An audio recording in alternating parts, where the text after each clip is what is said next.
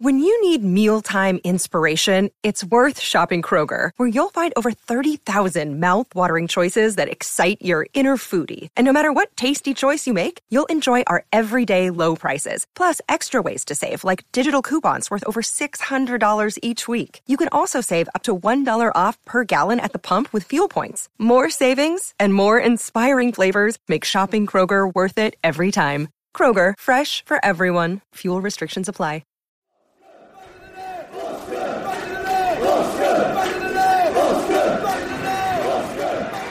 Ritchie, maybe on Walker. Pugh, that'll do it. That will do it. Pugh for Bournemouth.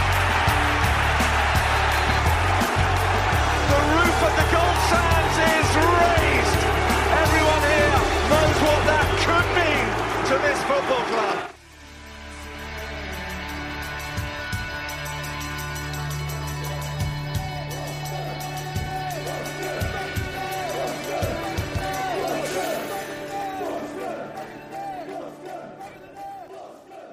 Kia ora and welcome once again to Back of the Net, the AFC Bournemouth podcast with your hosts, Sean Barker and Sam Davis. Now, we're grateful to you for tuning into the show wherever you may be around the world. And I can see through the webcam, Sean, that you are a blaze of pink today as you are rocking that third kit. I am. I'm a big fan of this one, and it's a shame because it sounds like it's only going to be a one-season colour because next year we're going to have new shirts. Yeah, I know. They got the half-price sale on at the moment, haven't they? Well, I'm wearing the blue and yellow half and half yellow coaches strip. Do you remember that? Can you remember the year? I can't remember the year, but my memory of that, I seem to think Michael Dewberry was on loan from Chelsea in that kit, or was that the all yellow? No, I think it was yellow and blue. I remember a game away at Bristol Rovers, and I think we won 1-0. Jason Brissett scored. Sean, you are good. Thanks, Sam. So, coming up on the show today.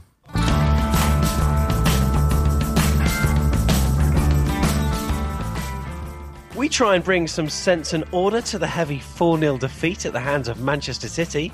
We also hear your fan thoughts on the game, including Big T's disagreement over the choice of man of the match. That was brilliant. And then Sean takes off his trousers and sits behind the news desk to bring us the latest happenings from the club. That is normal behaviour for a newsreader, right? Standard. Let's hope so anyway. With my trousers firmly on, though, I'll be bringing you the social media review of everything AFCB from the past week. Yeah, and the feature this week, it sees Sam get beaten by an 8-year-old at a shooting contest, and then an exclusive interview with Cherry Bear as Sam checks out the Premier League Matchday fan zone at the Vitality Stadium. And then Alex Deutsch tells us how to pronounce his surname correctly during this week's supporter profile. Then we preview the upcoming Premier League game against Aston Villa. So, whether your trousers are on or off, let's get going with the show and your fan thoughts on the Man City game.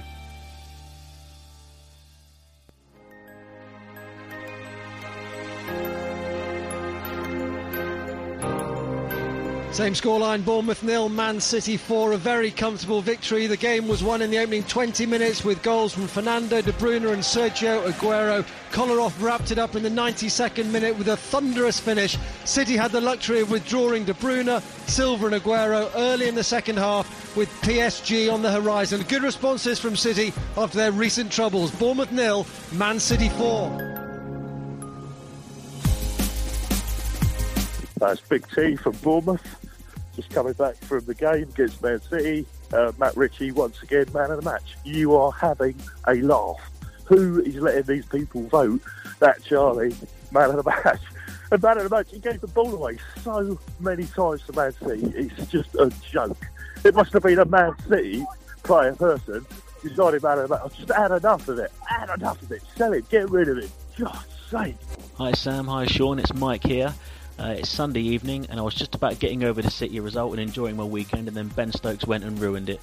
Look, you cannot play two in midfield, including Eunan O'Kane, against Man City's five of Fernando, Fernandinho, Silva, De Bruyne and Navas. It's just not going to work. Things aren't helped further when Charlie Daniels starts believing he's Paul Gascoigne and tries taking on the entire Man City team single-handedly. Those three that went on Sky Sports, Ritchie, Sermon and Cook, they may as well have turned up wearing sombreros, in sunscreen and with suitcases under their arms, because the whole squad has been on the beach since the Swansea game. But hey, it's our turn to play Villa next, so up the cherries. Sam, Sean, I'm glad you've asked me this question as to what I thought of the shambolic capitulation at Dean Court at the weekend. It's been the only thing keeping me occupied yesterday as I waited for the slow Crossrail train to Oxford after missing the fast one due to an escalator refurbishment at Paddington Station. Well, anyway, to my decision. Well, those first 20 minutes, dreadful, awful, as I said, a shambolic. Not even those seagulls would have stayed till half-time. With a couple of exceptions this year, we've done well against the bottom teams, but against the best teams we've had. What can I say? Brain farts. And I'm thinking about you, Charlie Daniels, here. You and you're running across the penalty area with facing the whole of the Man City team in attack. This is the sort of opportunity where my primary school PE teacher would have told me, if in doubt, knock it out. So, overall, it's a good season, but we really need to improve. Otherwise, these seagulls filling the extra capacity for the stadium, even those guys aren't going to turn up.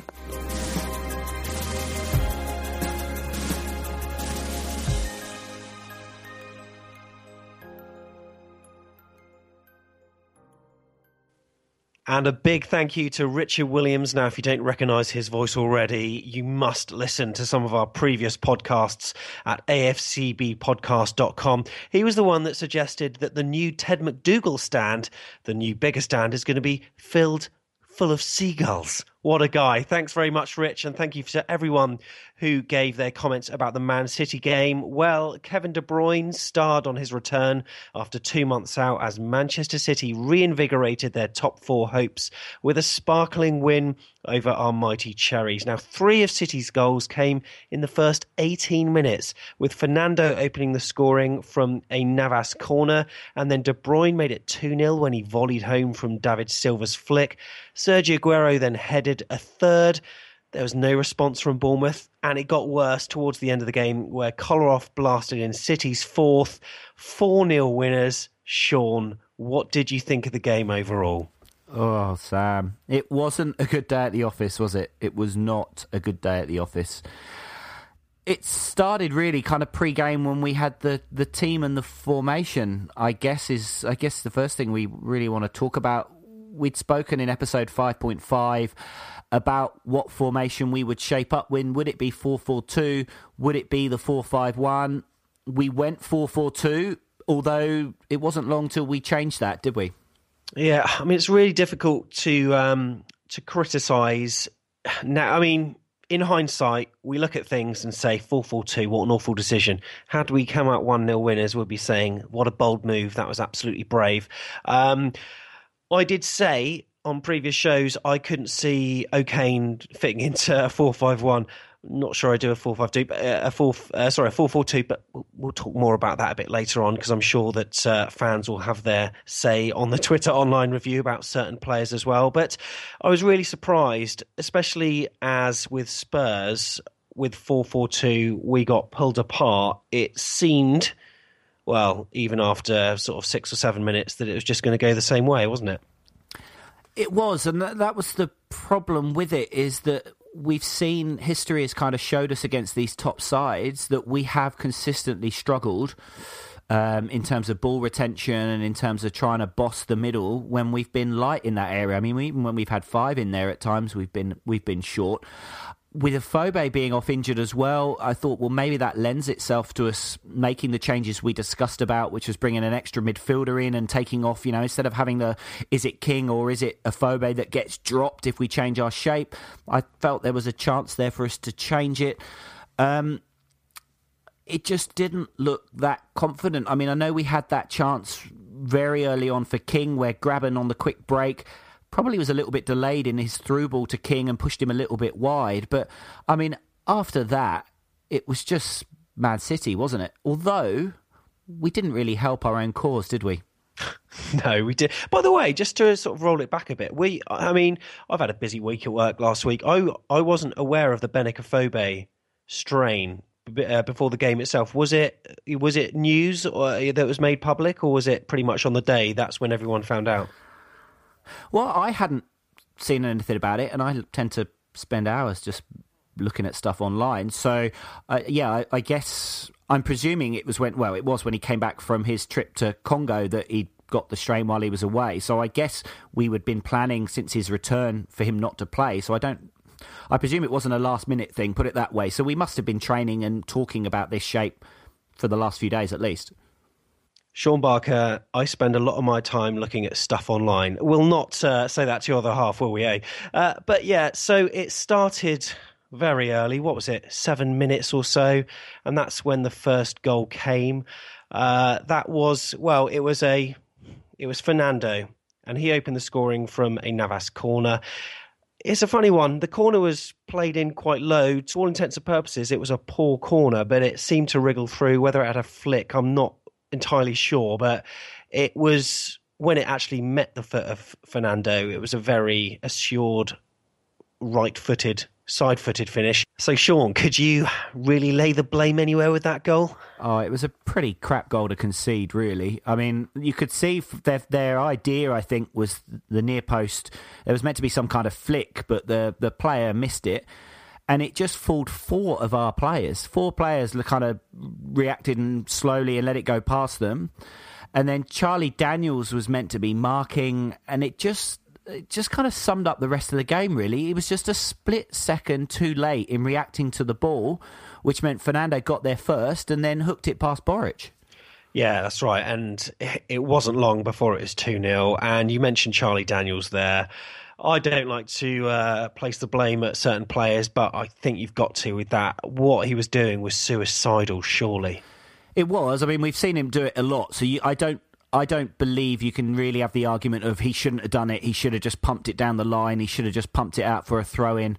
I mean, there. If you watch us over the season, we don't do that. We know we don't. We play from the back with pace and attack, I think is how it goes. But, you know, it's written literally written in the hymn sheet that's what we do, and it works for us. It was a really poor touch during that dribble. He had the opportunity, and 9 times out of 10, he would do that dribble and he would have flicked it to O'Kane, or he would have flicked it to Francis or Sermon, and we would have been away. But it was a sloppy touch in that dribble that forced the ball away from him, and of course they pounced. And from there on, what a goal. Yeah, wow. Incredible. The scoop, the flick back and the volley. I mean, that was absolute top level, and showed us that if you do make a mistake against these top sides like that, then as we are now, we found out this season, you get punished. Yeah, I just remembered, I forgot from earlier, that first goal, by the way, if you get the chance to watch the replay, there's a guy in the crowd grinning, a Cherries fan, grinning himself to death over that goal. He just looked as if he was happy to be there, which, to be honest, seemed to be the attitude of some of the Bournemouth players during that game. But if you take a look when the players are celebrating, he is grinning his face off. Well, do you know, forwarding to the third goal when Aguero scores, there's a guy walking out of the tunnel that's just been to the toilet, and I am convinced he does a little fist pump, a really discreet little fist pump. You watch it back. He's coming out of the tunnel on his own. He looks a little bit sheepish. I don't know what it was he's happy about. Maybe he got a deal on a burger or something, but there's a definite little fist pump. So the third goal, that was when Jesus Navas raced to the byline, and he lifted over a cross, and Aguero's not the tallest guy in the world, was he? And he managed to just rise above, headed it in. Steve Cook sort of tried to clear it, and I don't know. I've got an issue with Arda Boric here. Yes, the ball went over the line, but he didn't even look bothered to even try to pretend that it didn't. I know we've got goal line technology, so yeah, it's going to be, you know, whether it sort of goes in or not, it's going to be proven by the little watch that the ref wears, but he wasn't even bothered. He actually backheeled it into his own net. Well, funny, on the All Departments podcast, great episode this week with Michael and Jeff. Jeff said that at the time he thought that it was actually Cook had kept it out, and then Boric just casually backheeled it. And I thought at the first it was like, oh, that's all a bit cash. But actually, when you watch it back, it was a good probably three yards over. It was well over. So, yeah, if it had just been, maybe we could have tried a sneaky. And then, obviously, the rest watch would have beeped, unless it wasn't working. But, no, it was well over. But an incredible jump from Aguero and a great header. I guess, again, you have to hold your hands up to that. Smith just got totally dominated, so he couldn't jump. And then was it Francis that was kind of close but not close enough? Yeah. Again, it's a pretty poor goal to concede. Yeah, I agree. And there were a few swings and roundabouts during the sort of second half with substitutions, which we'll come on to just in a second. But we've talked about this flurry of goals. We might as well just finish off with the last one. It was City who had the final word, and as they should have done, really, they dominated the match. And it was effectively the last kick of the game where Alexander Kolarov surged into the area, down the left, and fired. Well, it wasn't unstoppable into the opposite corner of the net. Have you got any thoughts on that last goal? That just summed up the day, really, didn't it? Yeah, no, it really did. It really did. So it was quite interesting then. The second half performance, well, the first half was effectively a write-off. The second half performance, and as we'll sort of mention later on in our online review, there were some people that said, yeah, you know, we were much better second half, but then City didn't exactly have their foot on the gas, did they? But it was quite interesting. There seemed to be a bit of activity on the substitutes bench that you realise, Sean.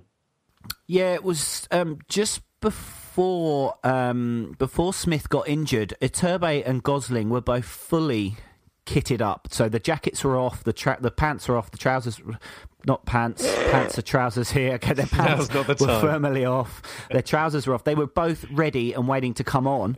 And then they delayed it because Smith got injured, which then meant Elphick got changed. And it was just interesting to think, what was that change going to be? So we were going to see Iturbe and we were going to see Gosling, both coming on at the same time.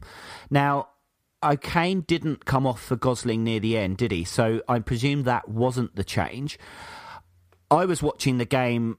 I felt Gradle didn't bring us anything. And I thought, man of the match, Matt Ritchie, I thought had a pretty poor game. So my money was on Gradle and Ritchie both coming off, Gosling and Iturbe coming on. But of course, we'll never know, because then the injury to Smith forced Elphick to come on, and then Iturbe put his jacket on. And I wonder with Iturbe, there's two thoughts I've got. One is, like, what is the situation where he will come on? Because if we're chasing the game and we need a goal, okay, maybe we would have seen him, but we didn't see him. And there's been other games when we've needed a goal. When we've been ahead and we've needed to hold on, he hasn't come on. Is that because he's not defensive? Unless, and here you go, here's my Colombo, just one more thing. Was that better? That's better. Unless, okay, here you go, conspiracy theory. Eddie and Jason think that he's incredible, and they reckon next year he's going to be amazing for us, but we don't want teams to really find out how good he is. So we're not playing him at the moment because he's awesome in training. We're going to pick him up, but we're going to negotiate the fee, because we're going to go, we didn't really play him, so we're not going to give you the 16. However, we'll do it for whatever. And then next year, he's going to be like Stanislas, didn't play in the championship, amazing this year. You heard it here first, folks. You've been watching too much Murder, She Wrote, Sean. I don't know what it is, but that I don't know. That's a bit far-fetched for me. If they're good enough, they should be playing. That, you know, that's my only opinion. So overall, then, I mean, I've got a few issues that I want to mention. I do want to mention a few players individually.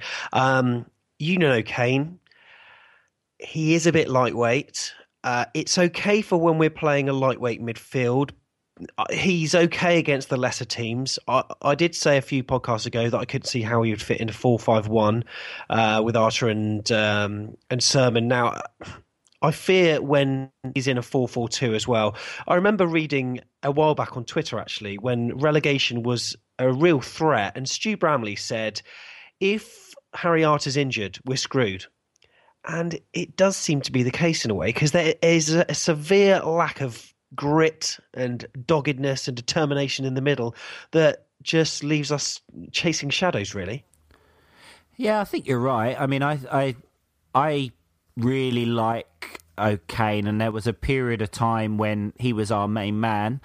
I wonder whether partly he doesn't quite have the same freedom that he used to. Now Sermon is kind of the go-to. So Sermon's the one that picks the ball up from the back four. Whereas, you know, when O'Kane was doing really great, when he was playing regularly for us a few years ago, it was O'Kane that was coming to get the ball and he was able to float around and pick off and make those little passes. And maybe we're trying to get him to do something now that's kind of competing with Sermon. I'm not sure. I mean, is it the old Lampard-Gerrard thing? Can we not play them both? But then I just, yeah, I think whoever you had in the middle there, if you're playing two against that team, I think it would have been a struggle. Mm. Okay, so Sean, 90 minutes gone, just pretend you're at the Vitality Stadium, you're in one of those executive boxes and some guy comes up to you, he's obviously a club official, he says, so Sean, you're obviously from this company, you're sponsoring the match, who's your man of the match? Who would you say? Yeah, but just before they read it out, I was thinking Francis did okay. I think there were sometimes he would, it wasn't, I don't know, was it a man of the match performance? Do you know, the player that I actually, I'm going to side with him because part of the union, but I don't think he actually really did anything wrong, was Arda Boric. I mean, yes, he conceded 4 goals, so it sounds ridiculous we're giving a goalkeeper a man of the match, but I don't think he could have done anything with any of those goals, and he made a couple of really great saves. I mean, we're really scratching the barrel. Yeah. Is that the scratching the barrel? Is that what you say? Do you scratch a barrel? No, you scrape a barrel. Don't scratch it. You scrape a barrel. We're scraping a barrel. But Matt Ritchie, I didn't get at all. Like, he gave the ball away a lot. His touch was pretty sloppy. Having said that, I do think we need to point out that after however many minutes it was, he was playing pretty much as another centre midfielder, which I don't think we've seen him really do this season, especially not when we're that far behind. So he wasn't really playing in a position that is natural to him. But was he man of the match? No. But then we always, I mean, this has always been over the years, you can think back to games where, do you remember there was a period of time where it was whoever scored the goal got man of the match? Yeah, I know. Well, I just, you know what, the beauty of playing on the wing is that invariably, 75% of the time, you're going to be tight on the touchline. You can only pass in one direction, right? When you're in the middle, there's a lot more to do. There's 360 degrees of pitch around you and not 180. Some players can absolutely revel in this, but Matt Ritchie, he didn't. It was horrible to watch. The amount of wayward passes was unreal. And as Stu Brownlee said on Twitter, it's like they're still on holiday. And I've got to say something about Dubai. Last season, when they went to Dubai, you log on to Cherry's Player, you see all these videos of them training and you think they're hard at work. This year, not one video of them training in Dubai. I don't know, call it conspiracy theory, but it would have been nice just to see some kind of training session. But we've had no evidence of that. And judging by the performance against Manchester City, well, they were still... They were still on their holidays. Oh, Sam, that's very harsh. That's very, very harsh. I would question that. I think, and this I guess is part of the bigger picture. I think the lads have done incredibly well this year, and the professionalism of them, I don't think can be questioned. And interestingly, just in the last 24 hours, Steve Cook has come out to challenge Alan Shearer, who pretty much just said the same as Sam Davis. So tomorrow I hope that Neil Perrett's going to pick up a big revelation and we're going to hear Steve Cook questioning Sam Davis of back of the net for the same comments. But he basically said, no, he worked really, really hard. And then he made an interesting point, which was, I know a few players, myself included, may have said that we were safe after our victories a few weeks back where we got up to our 38 points. Mm. But we know that it's not. Makes me wonder that I think, because you can see how unhappy Eddie was. Yeah. I would have imagined that in the sheds, Eddie was pretty wild with them, and possibly it got raised that a few lads had made comments that give the appearance that they're slacking off. I don't think they're slacking off. I think we've played two really, really top sides who, for different reasons, are really fighting for points, and we got totally outclassed. However, we also played badly in both those games, but... Mm. Something to sum up. I mean, in fact, you've just recently had a tweet, haven't you, from a Mr. Jamie Williams to AFCB podcast, Sean? He did, yeah. Jamie just made a comment just saying, mention our struggles against top sides with ball transition and inability to stop players getting in between the lines. Now, yep, the ball transition, so going from back through the middle to the front, has been a bit of an issue these last couple of weeks. The pressing that Man City put on our back four meant that our midfield needed to work really hard to find space to pick the ball off. With four in there versus their five, that's always going to be tougher, so I think that's probably part of it. Yes, we had two guys up the top, so it didn't look like we were that isolated up the front, but we never got the ball there.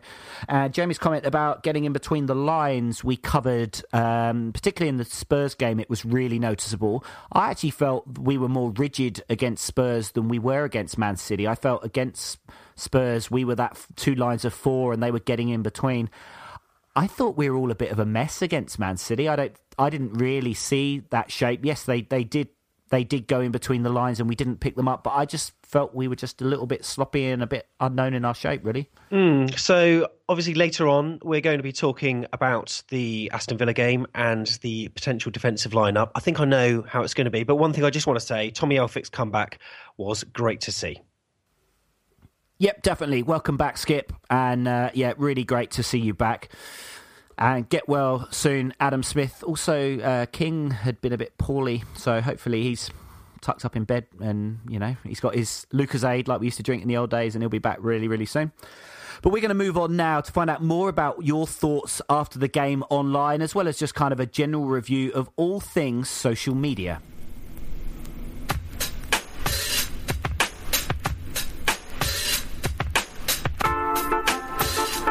So up until Thursday, it had been a very quiet week in the world of AFC Bournemouth, as the international break once again came into prominence, and once again, of course, provided some highs and lows over the space of 4 days, from clamours of "we're going to win the Euros" to "same old England." So there was very much a lull on the forums, blogs and in the Twitter sphere, until that is midweek, when there was a cryptic tweet from a certain Callum Wilson, who decided to tweet 5 smileys in a row. Incidentally, maybe it's one for every goal he scored this season. Who knows? And he's still top scorer. Anyhow, the news had emerged that Wilson was back in training, and then came the videos on Cherry's player to prove it, and this provided supporters with a lot of excitement, with some rumours rife that it might even be available for the game against City. So, there was inevitably a lot of glee floating around, with Amy Nichols tweeting, "I'm guessing you've had good news? Can't wait to see you back." Steve Butler tweeted, "The man from Del Monte said, yes!" And then Robert Murphy tweeted, "Don't leave us hanging like that. You're back Saturday, aren't you?" Well, as it turned out, it wasn't an instant comeback of Gradle proportions. Alas, he didn't even make the bench. Anyhow, onto the match itself, and as Sean and I debated last week, the lineup would prove to be very interesting. Would it be 4-4-2? Would it be 4-5-1? Who'll form the centre midfield? Now, as it happened, Benik Afobe was ruled out of the game with a strain. Therefore, it was a front two of Graben and King that began the game, with Eunan and Andrew Sermon being centre of the park. Now, as you heard earlier in the show, it wasn't exactly a vintage performance against the boys in blue, as we went 4-0 down to a classy City side who absolutely ripped us apart. Now, online, the majority of people were singing from the same song sheet, as the cumulative view seemed to be, yes, we knew it would be difficult to win, however, we expected more of a performance than that. Now, let's kick off with the views of Cherries fan down under, Rob Frank. "Sorry, but this is disgraceful. Huge mistake from Howe to go 4-4-2 against the same system Spurs used to destroy us. Absolute embarrassment. Just mentally bottle it against big-name players every time." And many people agreed. Yes, we were outclassed, but once again, it seemed to be a downfall of our own making. Red and Black 68 tweeted, "Not going to single out a player in a poor team performance. Today it's Howe, his tactics and stubbornness that need examining." Mr. O tweeted, "We've done enough to stay up. The true test now is to whether Eddie has the stones to say goodbye to the lads who got us here." Grockle Free tweeted, "Beaten by a much, much, much better side. For me, Howe must take the lion's share of blame. Wrong formation against an excellent side." And another from Red and Black 68 who said, "Also, this 'we were much better than them in the second half' nonsense. City stopped playing after 20 minutes, they just treated it like a training match." And then Matt Morris tweeted, Do we have the players to deal with opponents who press us ferociously? We've been destroyed several times by it this season. And indeed, as Matt said, if you actually watch back on the replay, you can hear Pellegrini shouting, "Press them, press them."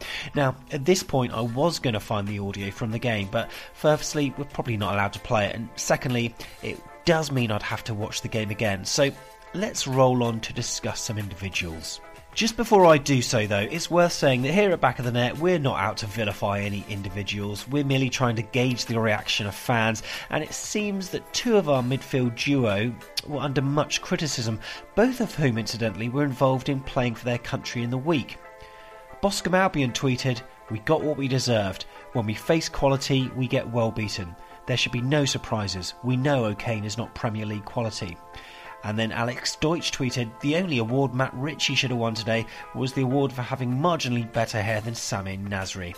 And also, if O'Kane is an international footballer, I'm just about to embark on a worldwide tour with the Rolling Stones as my support. And then Gemma Pollard said, "I can't help but think Francis looked like the only one who deserved to be on the pitch today." Finally, Sam Summers tweeted, "Eunan O'Kane was not our worst player today. Look elsewhere for a scapegoat, please. And by the way, Sam, so glad you used the correct terminology. Indeed, the phrase, as you said, is scapegoat and not escapegoat. Escapegoat with an E. I can imagine, however, on the Facebook Loud and Proud forum, there's definitely someone who would say something like that. Not that I belong to the forum, but it does seem to cause a lot of hilarity over on Twitter at least, and the idiocy did seem to continue when a screenshot was posted of Cherries fan Lance in a disagreement, who told a fellow supporter to not look a gift house, pal. A gift house! Classic Lance, I can't wait to hear what you're going to say next. It's going to be amusing. You know what? I'd even put my horse on it. By the way, big thumbs up to Steve Phillips, who responded with a picture of G&T's in Winton with the comment, "For me, this is the ultimate gift house." Steve, incidentally, is my brother-in-law, so this information was quite handy for me, as I now know which shop I need to go to in order to get a refund on my Christmas presents. Cheers for that, Steve. Anyway, back to the game, and upon losses such as this though, there's always a definitive divide between the AFC Bournemouth supporters, as Gary C on the Vitals forum pointed out. "Sometimes I despair of our so-called supporters.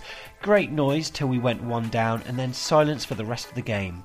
People ranting at our own players, applauding their goals, applauding their subs. Half the ground went home before the final whistle. Truly pathetic and tin pot." And then AD responded on the forum by saying, "I agree, Gary. First time I've ever had a pop at another fan during a game today, but the idiot in the seat behind me needed a good slap. Nothing was good enough. We were all rubbish. And Eddie needed to go, etc. Truly mind-boggling. People need to remember where we've come from." But then Big Fat Ollie said, "I'm starting to get fed up with this 'people need to remember where we came from' quote. The manager and the players are paid thousands a week, and the last two performances have been unacceptable in my opinion, and as we are paying supporters, we are entitled to question a poor performance and tactics. I agree about the ground going quiet, but that's what happens when you're being humiliated on the pitch. I've said my bit about leaving early, but everyone on here unanimously agreed it was acceptable. It's just more people did it today. But of course, as time passes, people do cool down." Now, I hope I haven't overdone it on the negative tweets, but it's always nice to finish on some uplifting notes. So, here's a few tweets. Sam Summers again tweeted, "At one point we had 8 players on the pitch from the League One promotion against Champions League quality. Try not to overreact." And then Amy Nichols, who's the bastion of positivity over on Twitter, said, "It was just a bad day at the office. Let's take positives. Put negatives aside, onwards and upwards. UTCIAD, we can do it." Keith Brewer tweeted, "Given how some of our fans are at yesterday's performance, what must be the level of vitriol at Newcastle?" Good point. And then Les Fry tweeted, "I just get so annoyed with negative Bournemouth fans when we lose. Enjoy the Premier League and next season will be even better." Well, Les, let's hope so. So to conclude, great news on Callum, but a poor show against Manchester City. On this occasion, we'll give the final summation to Neil Dawson, who always posts his excellent match reports on the Vitals forum every week. This week he said, "You can look at this in a couple of ways. Some people will say the value of City's individual players being more than our whole team justifies this performance. I disagree. If this was the attitude, then there would never be a Leicester City. Remember, this is the same City side that a couple of weeks ago couldn't score past a Norwich defence that is more porous than a colander. The formation ended up all over the place, God knows where Gradle was playing at times, and all the structure, telepathic knowledge of teammates and energy was completely lacking. Yes, the opposition was superb, but we have always matched teams for energy and passion. We didn't come close today. Predictable. Way too predictable. The team owe us a performance against Villa next week. Well said, Neil. So, it's over to you, Eddie.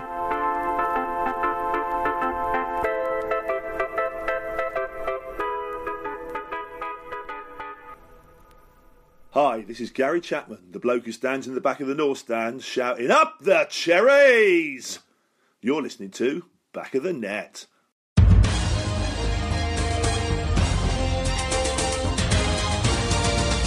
AFC B Club News.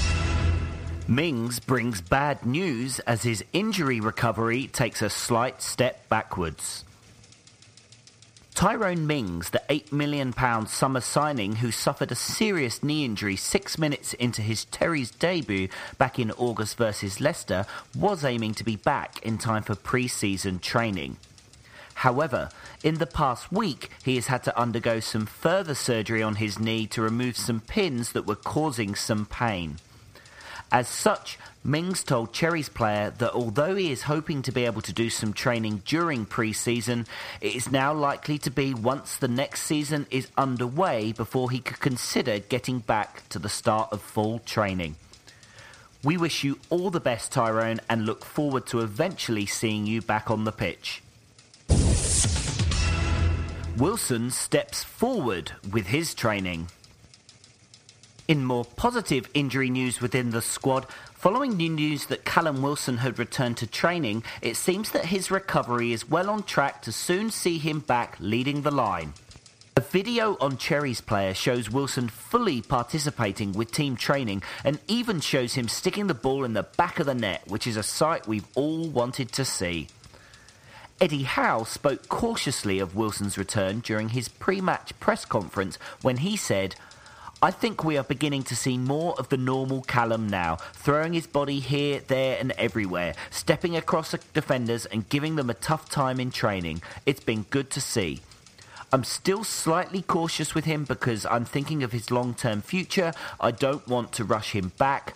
When he's ready, and I think we'll know that, and he'll know that, so there is no pressure from our side."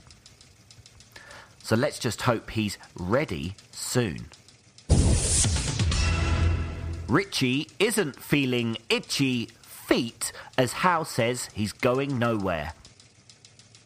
Speculation has once again been swooping around Matt Ritchie during the past couple of weeks that some of the top clubs in the Premier League are eyeing him up as a potential summer signing.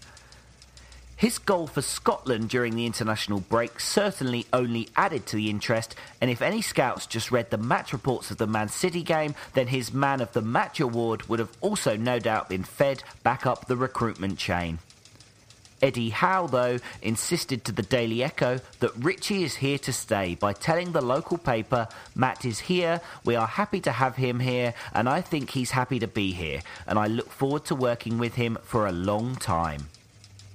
So having just become a dad for the first time as well, the appeal of the South Coast as a great place to bring up a child might help should the offers come in at some point in the future. Just think about that, Maddie. More youngsters sign on with the Cherries. 4 under-21 players have just signed new one-year deals at the club as Jordan Lee, Callum Buckley, Joe Quigley and Patrick O'Flaherty all put pen to paper following their first season as a professional. With the lads getting a mix of experience either on loan at lower level clubs or by training with the first team, under-21 coach Stephen Purchase said, "Since signing their first professional terms, they have all shown a great willingness and application to improve. They are making the most of being in and around senior players at the club and during their loan spells, which will help them progress as players." Jordan Lee will be known to AFCB fans, having made one appearance for the first team this year in the FA Cup versus Birmingham City, while Joe Quigley will be known to all you gamers out there as he appears in the Bournemouth squad in FIFA 16.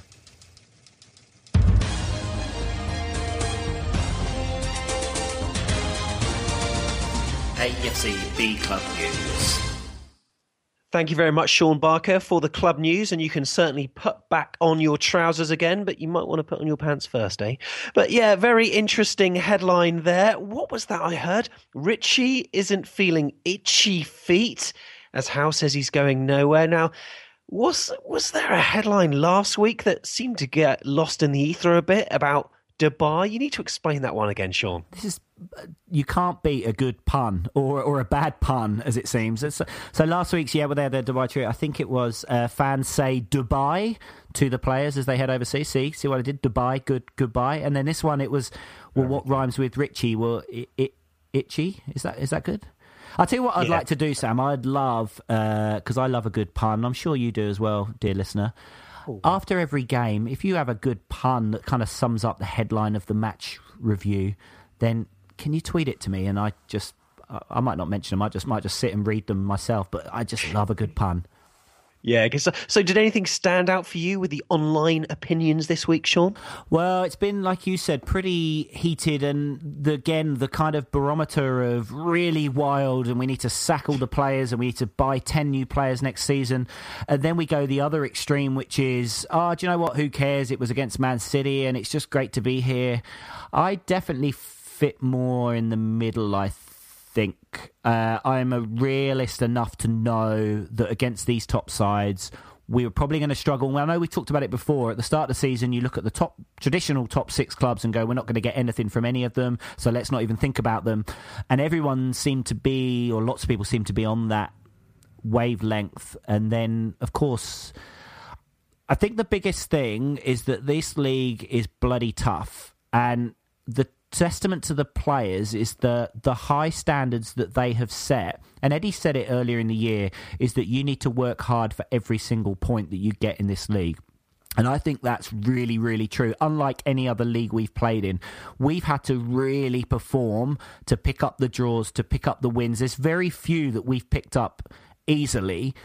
And the difference is, though, is that if your standards do drop in this league, you do get punished. Whereas I would say that further down the pyramid, you could play poorly and still pick up wins. I don't think we're at that stage yet. It's certainly going to help having Callum Wilson back. And obviously it was referenced in the club news just then. And also before that in the online review. I wonder what the betting is about him remaining our top scorer at the end of the season, because it's more than feasible, isn't it? It is, because I bet if he's back, he wants to take penalties. For sure. Now, you know what, Sean? I'm really excited about hearing a certain jingle. Oh, you do like the jingle. Now, last week we launched the brand new feature, which is Do You Remember?, where it's a little quiz just to test your memory on former players. So we've got one for you this week, and we will bring you the answer at the end of the show. But here you go, Sam, ready to get all tingly? Here comes that music.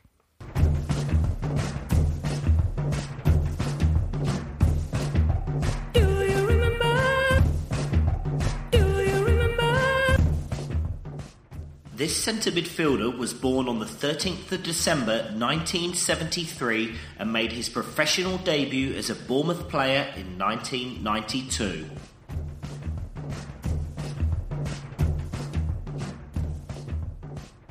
He played a starring role during the 94-95 Great Escape season, playing 40 games and scoring 6 goals.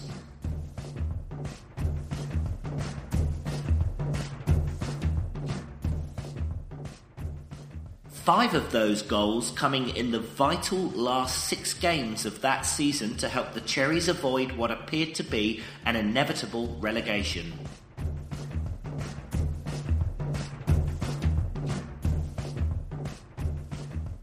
To this day, I've never seen a better player at passing the ball straight back to the taker from a throw-in.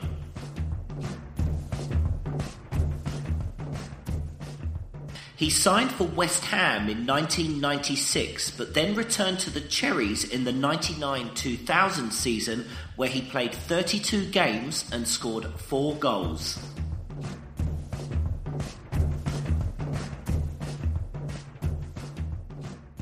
He left the Cherries at the end of that season and started a career in acting, featuring as part of the England team for the 2001 movie Mike Bassett, England Manager, as the player Parksy.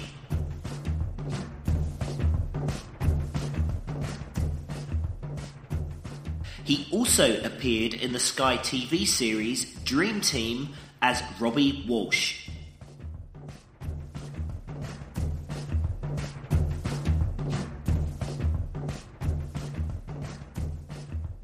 My favourite goal of his was the 30-yard super strike away at Brentford in the penultimate game of that famous 95 Great Escape season.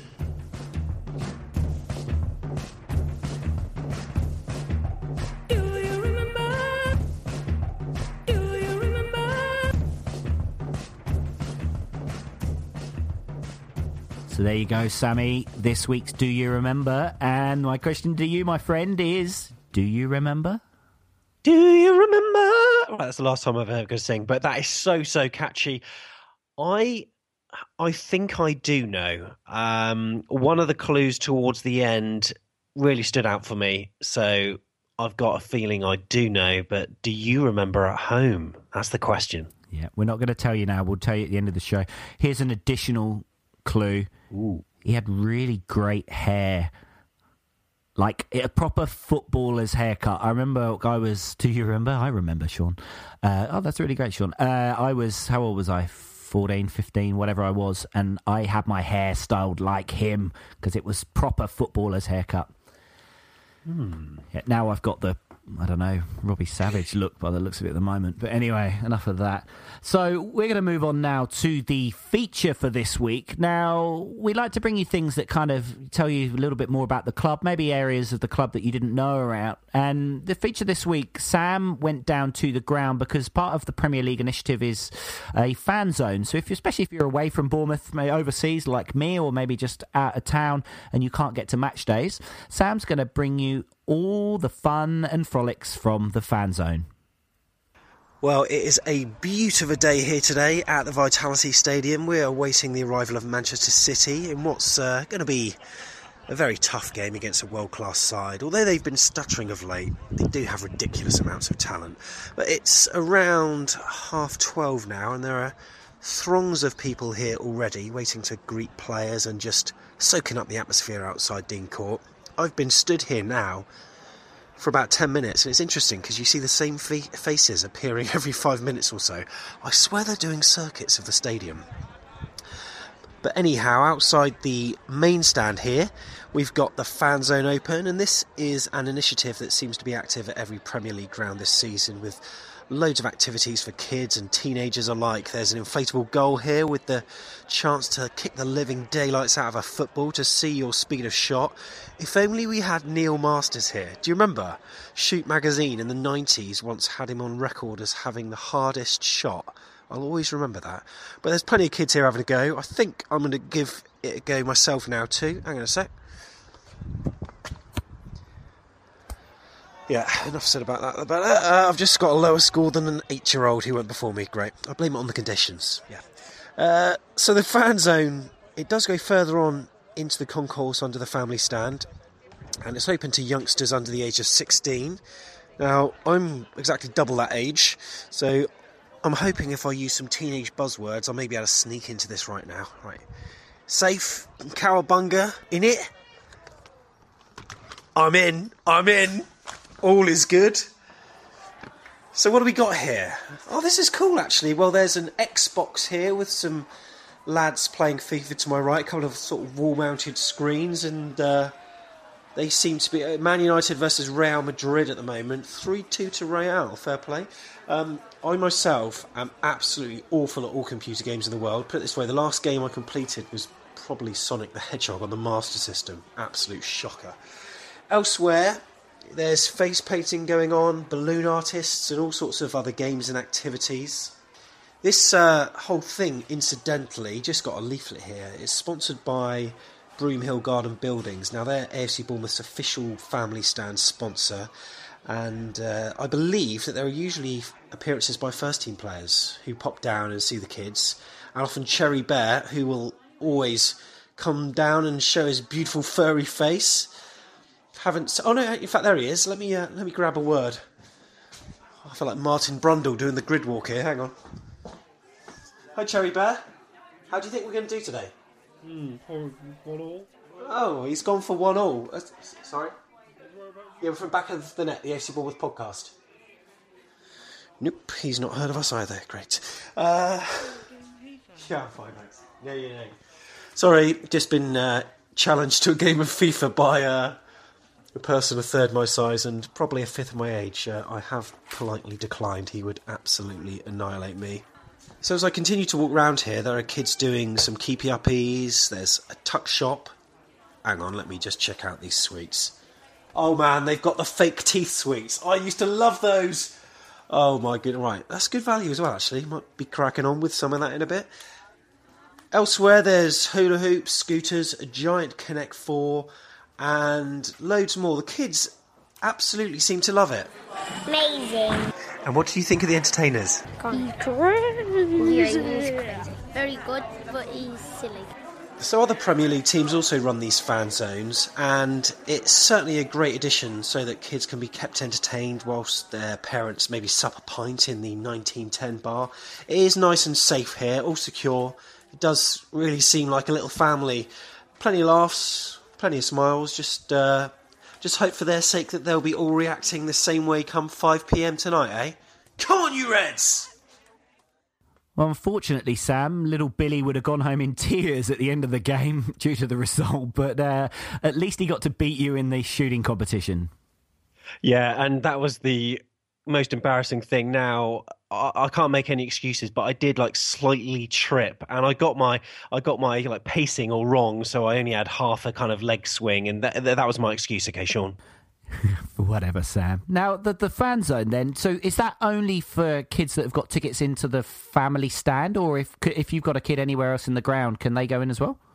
No, I know you can go in. All you got to do is show a ticket, and it was really good in there, and loads of kids having fun. And there are a lot of kids that probably don't even know about this. So, have a go with the inflatable goal thing. Don't outschool me again, but you can play FIFA. There's all sorts of things to do in there. Meet the players. As I said, Cherry Bear comes along. It's just a really good way to spend a couple of hours, and it usually opens at about 12:30. So for a 3:00 kickoff, about 12:30. Oh, it sounds great. Well, when I'm next over, I'll smuggle myself in and have a quick game. Do it. So this week's supporter profile is Alex Deutsch, who is on Twitter as @AlexDeutsch and describes himself as beautifully tin pot. Now, I've actually met Alex Deutsch's mum. Really? Have you met Alex? Yeah, of course. Of course, no. It was in Bubble Champagne Lounge, actually. It was when Bournemouth played Southampton, won 2-0 at home, and it was her first ever home game. So he did the whole pre-match experience with her and went to the bar beforehand, got an announcement at half-time, took her around the club shop, and she must be a lucky mascot, because what a win that was. What a lovely son. Beautifully tin pot, wonderful son. So here's this week's supporter profile. Supporter profile. Please state your name. Alex Deutsch. Where do you live? Bournemouth. First Bournemouth game attended? I honestly can't remember. I think it was definitely in the old stadium. I went once with my dad, and then I didn't come back for a while. And then someone dragged me along just after we got promoted from Cardiff, so I didn't even go to that game. And then I didn't stop going to games ever since. But I honestly couldn't tell you who we played or what the score was. Favourite player of all time and why? Steve Fletcher, because of that Grimsby goal. Favourite current player and why? Tequila Rennie. Because he reminds me very much of how I would be if I was on that football pitch. I would try, but ultimately, we all know the rest. Favourite all-time AFCB game? It'd be the Bolton 3-0 game. It was, I never experienced anything like it as a Bournemouth fan. Your greatest Bournemouth goal? It was the Matt Ritchie goal in the Bolton game. The layoff from Kerman and then the sweep and finish. It's the loudest I've ever heard Dean Court celebrate a goal. It was goosebumply good. Best moment as a Bournemouth fan? That was at Charlton when we found when Stead equalised, and just seeing the Mexican waves of celebrations go all the way around the stadium until the news hit us, and it was just jubilant. If you could sign any player, past or present, who would it be and why? This is a strange one, but I'd probably say currently Payet, because he's easily the best player I've seen at Dean Court. Your chant of choice? TK Ranty, baby. TK Ranty, oh. What league position will we finish in this season? 13th, I think. And thank you to Alex Deutsch for this week's supporter profile. And finally, we know how to pronounce the surname. And I've got to say, Alex, I admire your love for TK Ranty. In fact, I have seen that video that you posted on Vine and Twitter, where it was at the AFC Bournemouth thing at the beach where we got promoted. The fans were there. There were thousands of people behind him. He's at the very front and he starts to sing TK Ranty baby, and he raises his camera up and you could just see hundreds of people behind him looking at him absolutely clueless.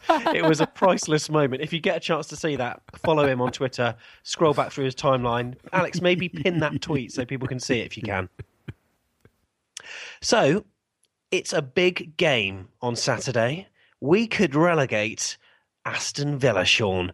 We didn't play that well against Man City. I'd like to think we'd put in an excellent show against Villa. We seem to do well when we play in Birmingham, aside from cup matches, of course. Now, formation-wise, team lineup-wise, have you got any early thoughts at this stage?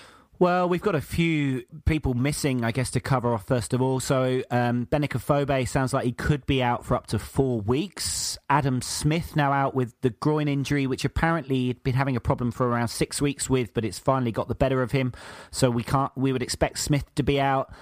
Arta, by the sounds of it, still going to be out as well. So when we look at the starting team, Boric, my man of the match from last week, will start in goal.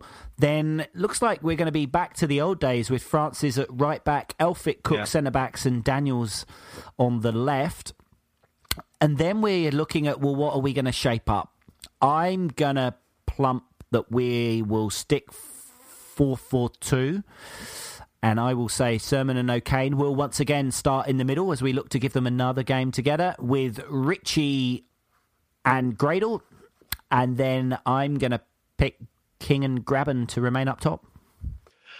Yeah, I agree, apart from this is something I'd rather have, whether this will happen. I would probably rather play Gosling and Sermon in the middle. But apart from that, I agree with everything that's been said, I think. There's no reason against Villa, no reason in the world to play 4-5-1. There's no point in doing that now. If you're going to do it against City, you can do it. There's no point in doing it against Villa.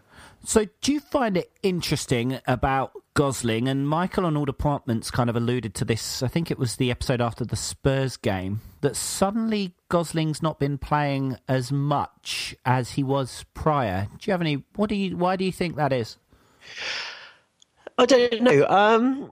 It's very interesting, actually, because during the 4-5-1 days, he was an ever-present this season. He's been doing very well in that position. And, the three of them, Sermon, Gosling and Arta, I think have been a fantastic triumvirate. No, there's a word I don't say that much. But, yeah, you know what? Whether he fits into a 4-4-2 or not, I don't know. But it seems that now that we've gone 4-4-2, it seems that he's being played less so. And I don't know whether maybe Eddie Howe thinks O'Kane's got a bit more vision and he's got the ability to spread the ball better than Gosling. I don't know. Have you got any thoughts? Yeah, I guess. I mean, when we say 4-4-2, it can often shape up the 4-2-3-1, which I guess is why O'Kane and Sermon are both in there to both sit deep. But then that's the problem if you've got kind of competing players that both want the ball from the back four, then that's maybe why we've got some of the issues.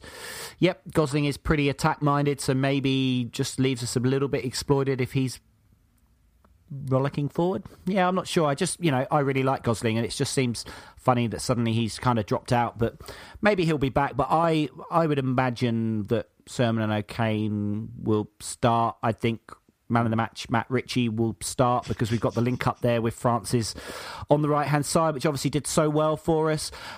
Graban, or if you're watching Match of the Day highlights, why Graban? Which was it's up there with Stanislows. Yeah. Surely you could have just asked someone, hey, this name, how do I say it? Graban? Anyway, I actually think he played pretty well, eh? And I think, again, we've talked about how Graban's getting sharper and sharper. And yes, just needs a goal. Maybe this is his chance. I mean, I think the boys are going to be fired up, because they're going to be pretty disappointed with the performance from the last two games. Obviously, Eddie's disappointed. I think playing away is probably a good thing from a supporter perspective. I think our away fans have been amazing this year.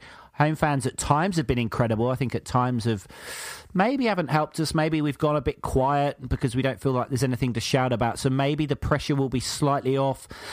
My only worry with Aston Villa, I mean, having watched them, you should have absolutely no worries at all, because they have just been, I mean, some people accuse our team of giving up already. Like, really? Have you watched any minutes of Aston Villa this season?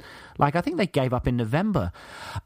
My only worry is if they recruit their new manager before this weekend. Now, there's rumours that David Moyes might take the job, or Pearson, because he knows the Championship really well.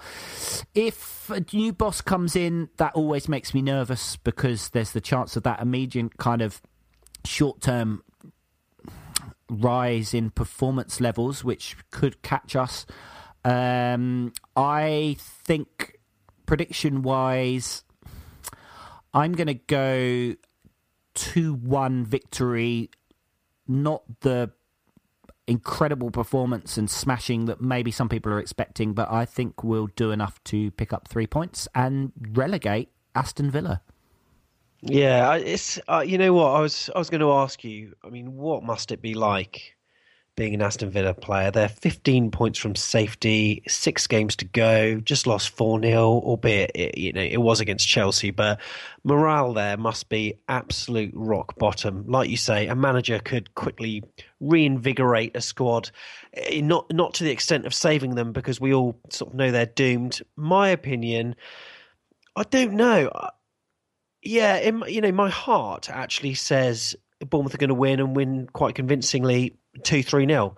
However, I don't know. They managed to beat Norwich, and I don't know. You know what? 1-1. Do I sense another? Oh, I thought we were going to get another negative prediction there. I thought you were going to bet against us again. No, I'm going to say 1-1. I think I would be happy with a point, really 3 points. At the start of the season, I'd have absolutely, bitten your hand off for a point at Villa Park, but obviously we know how it's gone for them. But I don't know. I think we need to get back into the swing of things, and 1 point at Villa would be okay. We'll see. See, I think almost the same, except I think in the last 10 minutes, Graban will pop up with the winner. This is Steve Jones, and you're listening to Back of the Net. So that's almost it from this week's show. Now, I want to go back to Do You Remember Now? Mm-hmm. And I know that you style your hair on this player, or you did. I was about to say A.D. Pennock, Sean, but that's what it is now. But I think I know who it was from back in the day now. Was it Mr. Scott Mean? Ping, ping, ping, ping. Yay, right answer. You've won a motorboat. Woo! Wheel it? No, you haven't. Wheel it away. You can't afford the motorboat. Well done, Sam. It was Scott Mean, who I used to love. What a great player. Real shame that, unfortunately, he got an injury to his knee that kind of, as like it did for many players, caused him to finish probably sooner than he should have done. And he didn't quite get his break when he went to West Ham when they were in the Premier League. And yeah, real shame. But that, I'll never forget that goal he got at Brentford. Look online at YouTube, refresh your memory on that, because it was an absolute screamer from 30 yards. Oh, but yeah, Scott Mean. Next week, another Do You Remember? Yeah, I just wonder which one of our current squad could possibly have a TV career after the game. I can imagine Harry Arter being in some kind of thriller. Who knows? Maybe I'm just being a bit stupid there. Have your say. Why not get in touch with us? Remember, you can email us. It's fans@afcbpodcast.com. If you haven't followed us on Twitter, there's no excuse. Do it now. We're at AFCB Podcast. Check out our Facebook page as well. That's facebook.com/AFCB Podcast. Now, however you're listening, remember to press the subscribe button. You can do it on YouTube and do it on iTunes, whatever your podcast app is. Press subscribe, and that means Back of the Net, the AFCB podcast, will be coming on to your phone every Tuesday morning. It certainly will. So thank you so much once again for your ears for however long this podcast has lasted. If you're just new to the game, then on our website, we've got all the old episodes so you can kind of go back and get, that's why they're talking about seagulls and whatever else. You can keep up to date. So next week's show, we'll review the Aston Villa smashing where we totally destroyed them, and we've renamed the stadium the Lewis Grabban Stadium. They've renamed the stadium Lewis Grabban Stadium after his incredible performance. Hopefully we'll also preview the next game. They just don't let up. It's the boys in red from Liverpool. They're arriving to the Vitality Stadium in the Premier League, and then it's Chelsea, then Everton, then West Brom, and then Man United. They just keep on going. It'll all be fine. So we'll bring you all the features, supporter profiles, and everything else we can throw at you. Thank you so much for listening. This has been Back of the Net, the AFC Bournemouth podcast.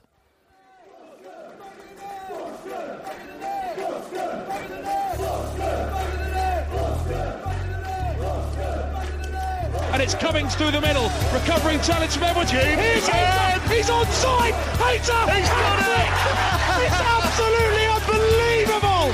James Hayter has a 3-minute hat-trick at Dean Court.